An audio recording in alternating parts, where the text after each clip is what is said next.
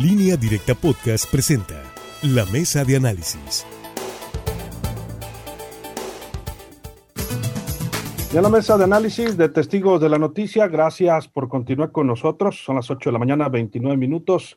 Les saludo con mucho gusto a todos ustedes que nos acompañan en su casa, en su trabajo, a bordo de su automóvil. Estamos transmitiendo totalmente en vivo en línea directa televisión a través del Facebook Live, de línea directa portal y a través de nuestro canal de YouTube, Línea Directa TV. Estamos con usted también en las estaciones del Grupo Más Fuerte en Comunicación, RSN, en Los Mochis, la mexicana 93.3 de FM y Exa Los Mochis 98.9 de FM, amigo de WhatsApp y todo el centro norte a través de la mera jefa 93.7 de FM. En Culiacán y todo el centro del estado, en Exa Culiacán 101.7 de FM y en Mazatlán y todo el sur, la mejor 102.7 FM y 600 de AM en todas nuestras emisiones y todas las mañanas en FM Globo 97.9 de FM. Saludo a Javier Cabrera. Javier, ¿cómo estás? Muy buenos días. Muy buenos días al auditorio. Saludo con gusto también a Francisco Arismendi. Francisco, ¿cómo estás? Muy buenos días. Muy buenos días, Sinaloa. Gracias por acompañarnos, compañeros. Hay diversos temas en esta mañana que abordar, temas importantes a propósito de la agenda de los medios de comunicación, pero vale la pena retomar pues esto que eh, se ha presentado, se dijo en Tabasco ayer de manera oficial, se dio a conocer pues que finalmente les van a hacer eh, bueno esa promesa de pues subsidiarles todas sus eh, deudas históricas de energía eléctrica a los eh, paisanos del presidente de la República, Andrés, Andrés Manuel López Obrador. Finalmente, pues eh, no les van a cobrar. Ayer se firmó un convenio en el que, por cierto, estuvo eh, ahí el gobernador de Tabasco y se anunció que son 607 mil 165 tabasqueños que van a gozar de este descuento o borrón y cuenta nueva del adeudo acumulado desde hace 25 años que no pagaban la luz. Esto, eh, pues, se cumplimentó una promesa del entonces candidato Andrés Manuel López Obrador.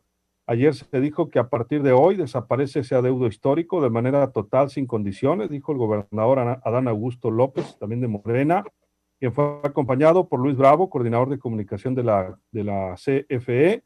Aunado a la condonación, se determinó que los usuarios domésticos de electricidad paguen la tarifa más barata en todo el país, que actualmente solo aplica en algunos estados eh, como Sonora y Baja California y en algunas ciudades de Sinaloa, pero no en todo Sinaloa, como la, la 1F. Con estas medidas se beneficiará directamente a 607 mil 165 usuarios, 85% del padrón de clientes de esa de la CFE en esa entidad, incluye también a 203 mil afectados por inundaciones que fueron censados por la Secretaría de Bienestar.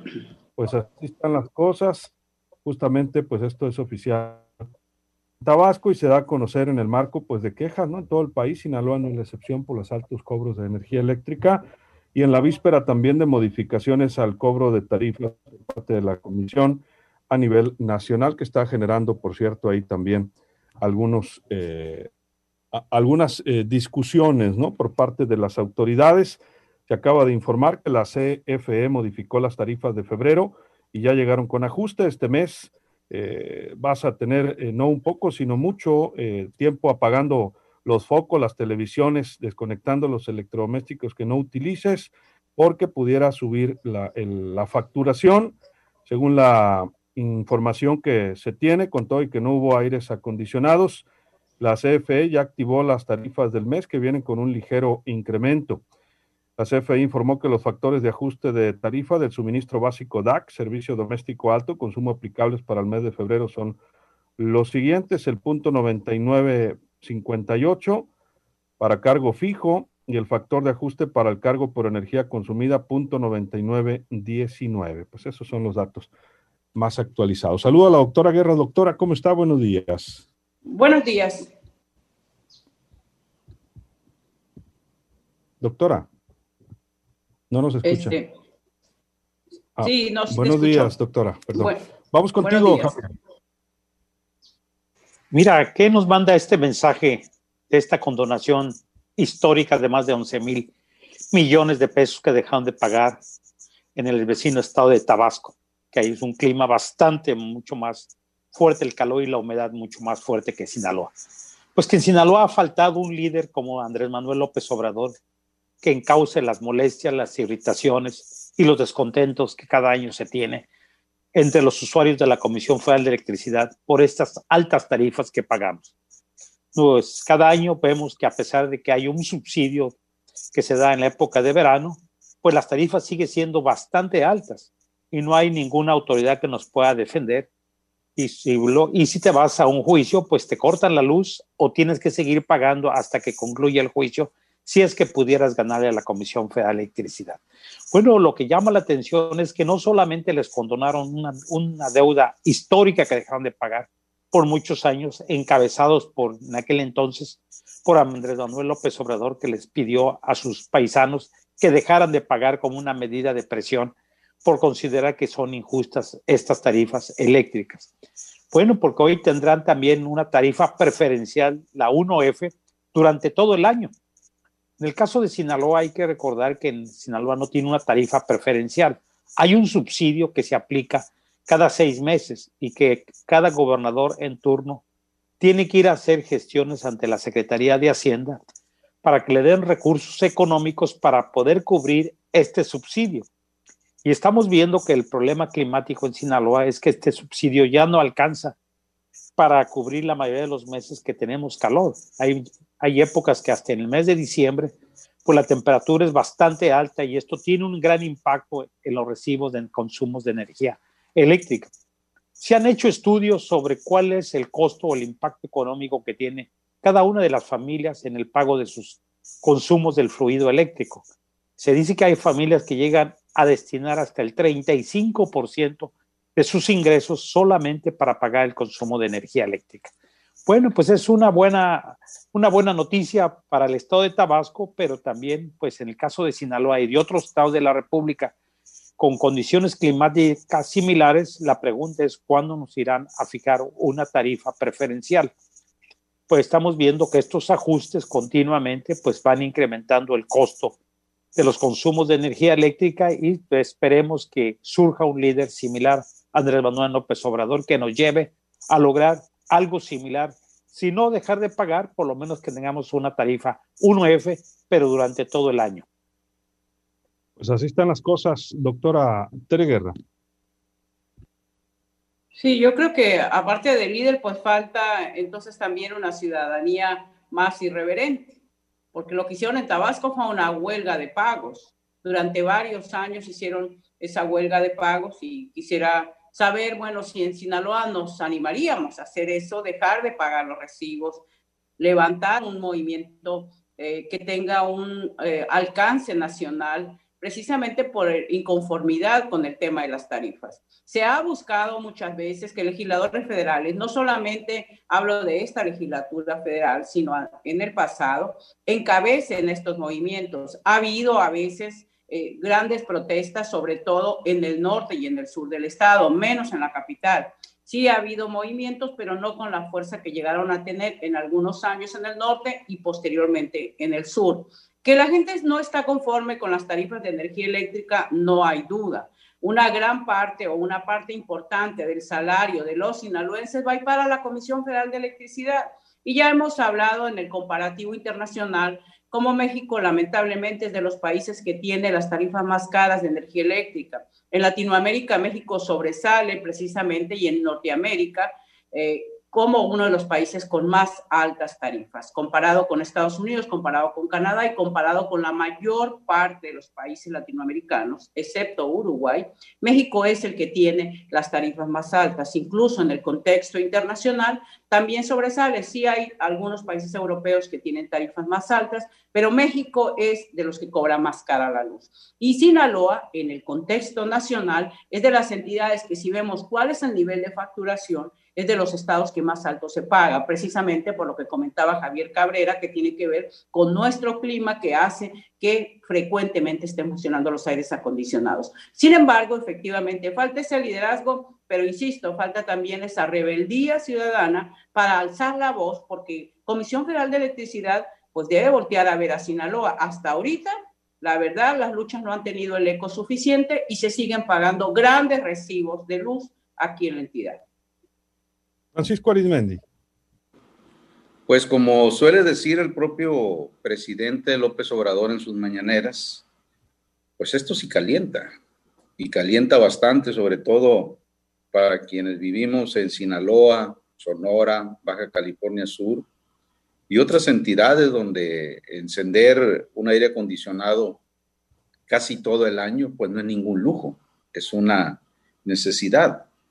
Y esto calienta porque pues fue un movimiento que en 1995 inició el propio presidente López Obrador en la llamada resistencia civil y que pues también es inexplicable cómo tanto en los gobiernos del PRI y del PAN en la presidencia no se animaron, tuvieron miedo a, cobrar eh, las tarifas eléctricas a esos 600 mil beneficiados en Tabasco. O sea, transcurrieron 25 años prácticamente y lo que va del 21, donde hasta donde se sabe, pues no pagaron ni un 5 eh, todos los, eh, esos 600 mil beneficiados. Bueno, entonces, ¿a quién le tocaba pagar eso? Bueno, pues ahí se desparramaba entre los consumidores del resto de la nación. Pero aparte de que en menos de 72 horas, como dijo el gobernador de Tabasco, ya no va a ser necesario que ninguno de los que no haya pagado durante 25 años fuera a, firmar un, un, escrito, un convenio en ciertos módulos, va a ser en automático, ya el borrón y cuenta nueva. Imagínese usted que durante 25 años le digan no pague y a 25 años después le digan, bueno, ya este, usted no pagó, no hay ningún problema, ahora viene un borrón y cuenta nueva, pero le tenemos un bono, le tenemos un premio. ¿Qué cree? Le vamos a aplicar la tarifa más barata que tiene la Comisión Federal de Electricidad a nivel nacional. Es decir, eh, la verdad que envidia para esos eh, habitantes tabasqueños, pero qué coraje para quienes desde hace bastantes sexenios, bastantes décadas, queremos también una tarifa preferencial en Sinaloa, porque aquí, aquí también ya sabemos cómo se pone el calor y ahora con lo del impacto climático, pues ya sabemos que es una locura, ya, ya no hace calor únicamente en los meses tradicionales, sino que hay veces que es el mes de diciembre, ahorita todavía a principios del mes de febrero, donde pues tiene uno que encender el aire a veces en la noche, a veces por las mañanas, en fin. Esto, insisto, calienta, pero como dice la doctora Tere Guerra, pues también muchas veces como ciudadanos no sabemos organizarnos, pues también para irnos a esa resistencia civil. Entonces, históricamente en Sinaloa, eh, cuando se obtuvo una tarifa preferencial no comparada como la que le están dando a, Tabasco, el movimiento se organizó en Ahome. Fue en los mochis en Ahome donde eh, se hizo una gran movilización y que llevó a conseguir allá conquistar en ese tiempo una tarifa mucho mejor que el resto de Sinaloa. Entonces, la verdad, sí, sí llama bastante la atención porque pensábamos nosotros que en cuanto el presidente había llegado al poder, pues se habían eh, eliminado esos 40 mil millones de pesos que hacían entonces. No, es hasta ahora, dos años y meses después de gobierno de López Obrador, que legalmente se procede a ese borrón y cuenta nueva. Insisto, esto, esto sí calienta. Así las cosas. ¿Algo más, Javier, antes de ir a la pausa? Sí, sin duda, lo que se requiere también es que la población pues salga a manifestarse. Y recordar pues que allá por los 90 hubo grandes movimientos. Se convocaron algunos empresarios, algunos líderes sociales, pues se convocó a la ciudadanía a hacer manifestaciones, a hacer apagones todas las tardes. Solamente la ciudad de los Mochis fue donde el movimiento fue más fuerte, una gran resistencia. En aquel tiempo se dijo que en Culiacán, pues muy, pocas familias se sumaron a estos, esta suspensión o esto, estos apagones voluntarios y se dijo, son de broma y y es que era la hora de la novela. No tuvo el eco necesario, sobre todo la capital del estado, que, la, que había encabezado este movimiento y la que tuvo mayor fuerza en la ciudad de Los Mochis, que hubo incluso bloqueos a la Comisión Federal de Electricidad y que ellos sí lograron la fijación de una tarifa preferencial 1F. Lo que sucede es que hoy en verano el, gobierno del estado, los gobernadores en turno, tienen que hacer gestiones ante la Secretaría de Hacienda para que les den recursos extraordinarios para subsidiar una tarifa 1F. y hasta donde se termina el subsidio, hay, años que se ha terminado antes de que concluya el verano, pues no alcanza todo el mundo. Entonces, la tarifa 1F contempla consumos máximos de 2.500 kilowatts. Las personas que suben arriba de este promedio mensual de consumo tienen que pagar tarifas mucho más altas, aún con el subsidio. Entonces, esto es lo que está teniendo un impacto bastante fuerte en todos los hogares sinaloenses. Pues muy buena plano medida en el caso de Tabasco.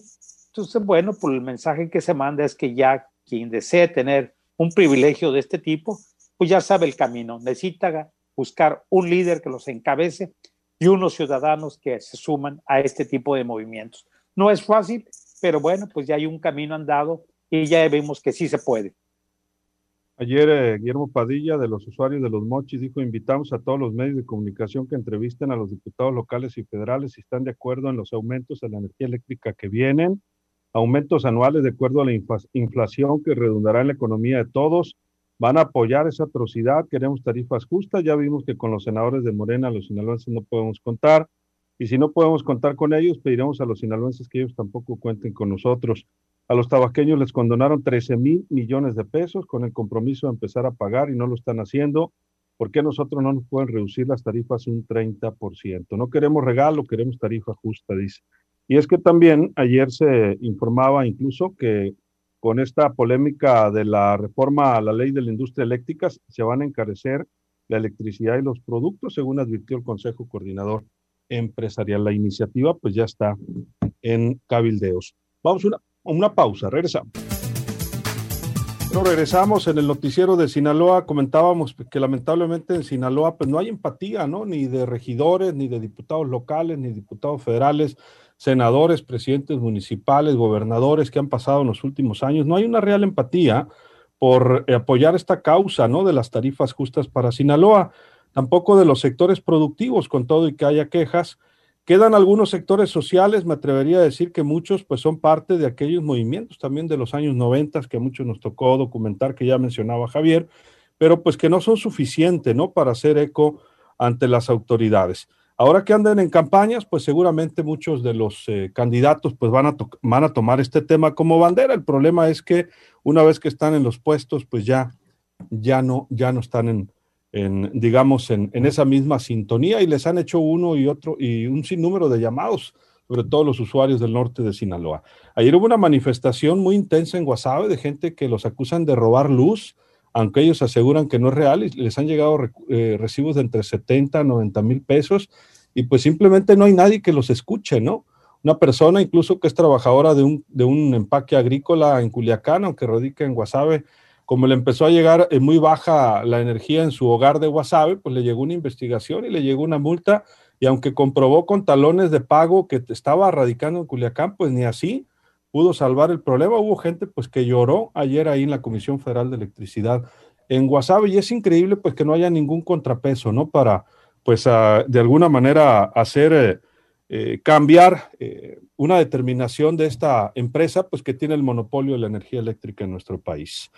Doctora Guerra, vamos a comentarios finales. Sí, hay que recordar que Andrés Manuel levanta este movimiento en una época de gobierno del PRI y, eh, o sea, lo hace en oposición.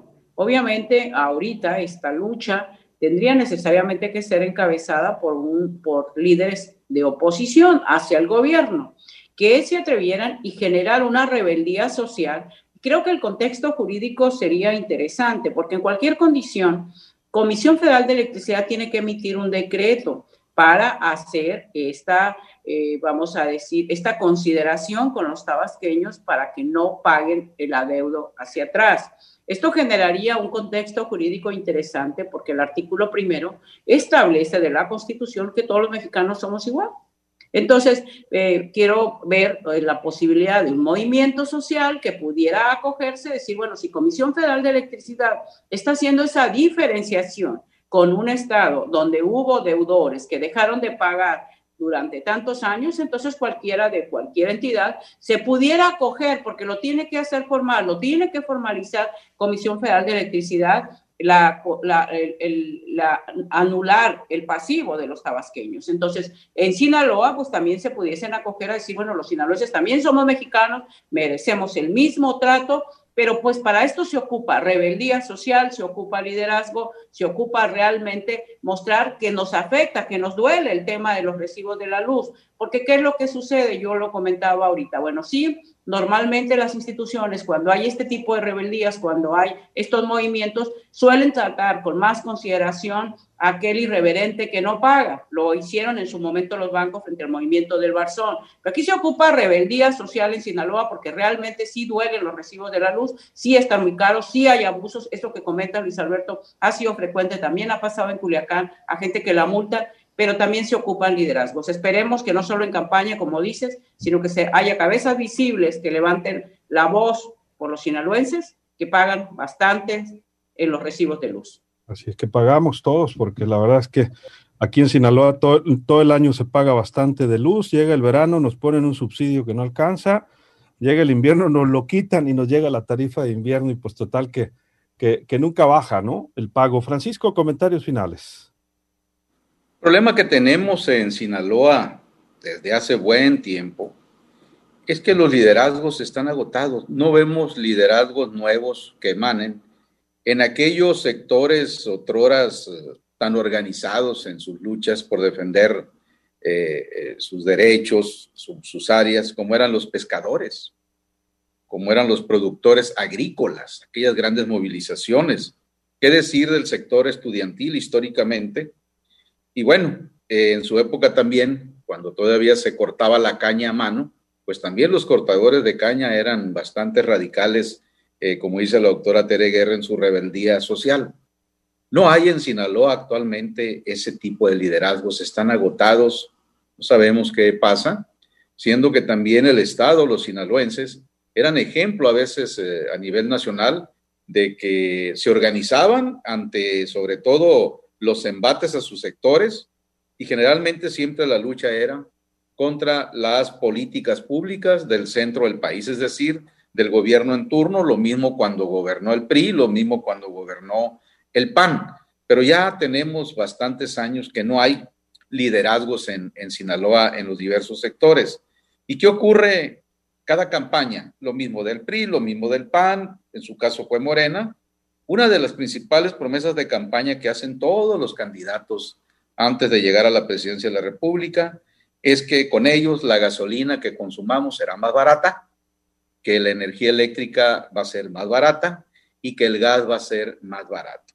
Pamplinas, no es cierto.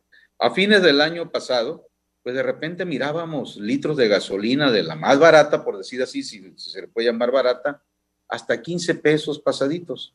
Pero al entrar el mes de enero, pues nuevamente el gobierno federal le subió la carga de impuestos, pues ahí tenemos ahora gasolina de 17 pesos en adelante, 18, 20 y tantos en otro, siendo que en las campañas del 2018, pues el presidente López Obrador en campaña decía que faltaba voluntad al gobierno del presidente Peña Nieto para abaratar los costos de la gasolina, del gas, y, de la energía eléctrica, que era cuestión nada más de mermarle un poco las cargas fiscales y eso se arreglaba. Pues no, estamos nuevamente eh, eh, comiendo una sopita de ese chocolate demagógico que tienen las campañas y por lo visto así vamos a continuar. ¿Por qué? Porque se agarran de cualquier eh, situación legal para decir que todo lo cargan en base a, la cuestión que se mide de la inflación cada año. Y en este caso, tratar de defenderse contra la Comisión Federal de Electricidad de manera aislada no lleva a ningún